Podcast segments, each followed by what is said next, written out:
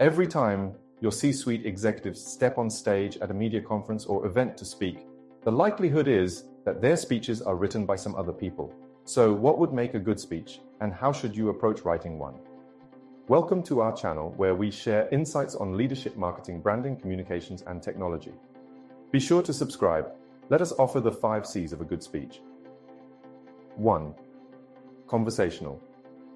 The worst speeches are read off, word by word, from a script. So don't. If you're writing a speech as an executive or helping your C suite write one, write it differently than you would writing for a news release or case study. Write it like a letter to your friend. Make it approachable and make it read and sound like a conversation. Learn from television series writers who write plenty of conversations rather than pompous and boring keynote scripts. When you are done, it is wise to read it yourself and face the mirror doing it.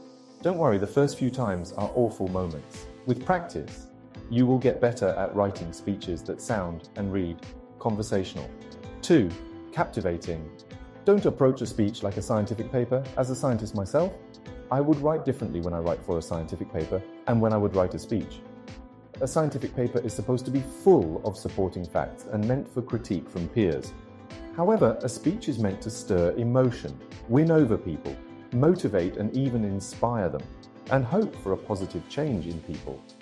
Your speech should be written to dance in tandem with the subtext and gestures of the speaker and in turn engage the audience to fix their gaze and mental attention on the speaker. It is as much a stage performance as it is informative. Three, contextual. Context brings us closer to people. When we speak to engineers, we need to speak their language. When we speak to physicians, we need to speak their language. Even humor needs to be contextual. A humor that appeals to physicians may find deaf ears and blank stares from engineers. Write a speech with as local a context as you can. For example, if you're speaking to a Taiwanese audience, you would endear yourself sooner with anecdotes and examples from the local communities.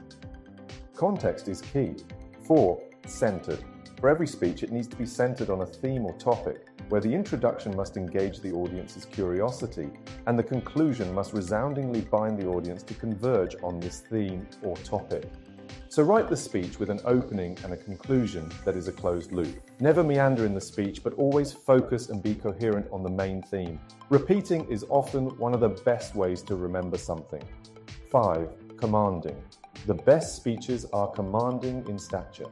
Every great orator was commanding in tone, commanding in words, and commanding in purpose.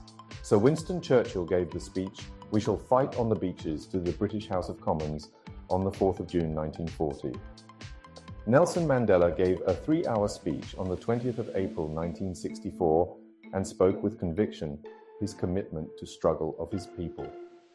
And who can forget Nobel laureate Reverend Martin Luther King Jr.'s speech on the 28th of August 1963, I Have a Dream. Closer to our time frame, the late Steve Jobs speech at Stanford University in 2005 and said, Your time is limited, so don't waste it living someone else's life. You get the drift. Write your speech to compel and command. Leaders often had to stand up to speak, to speak to stakeholders, to speak to the community, and perhaps even to speak to the world. And the little notepaper, which the speech is based from, with bullet points, has to be the instrument for the leaders to pace through a short sprint of words and gestures that would engage and inspire all who lent their ears. So write your speech well and write it for people. If you want to do serious business in the Asia Pacific and need a long term partner for your marketing and PR efforts, talk to us today. Subscribe to our channel to be in the know on leadership, marketing, branding, communications, and technology.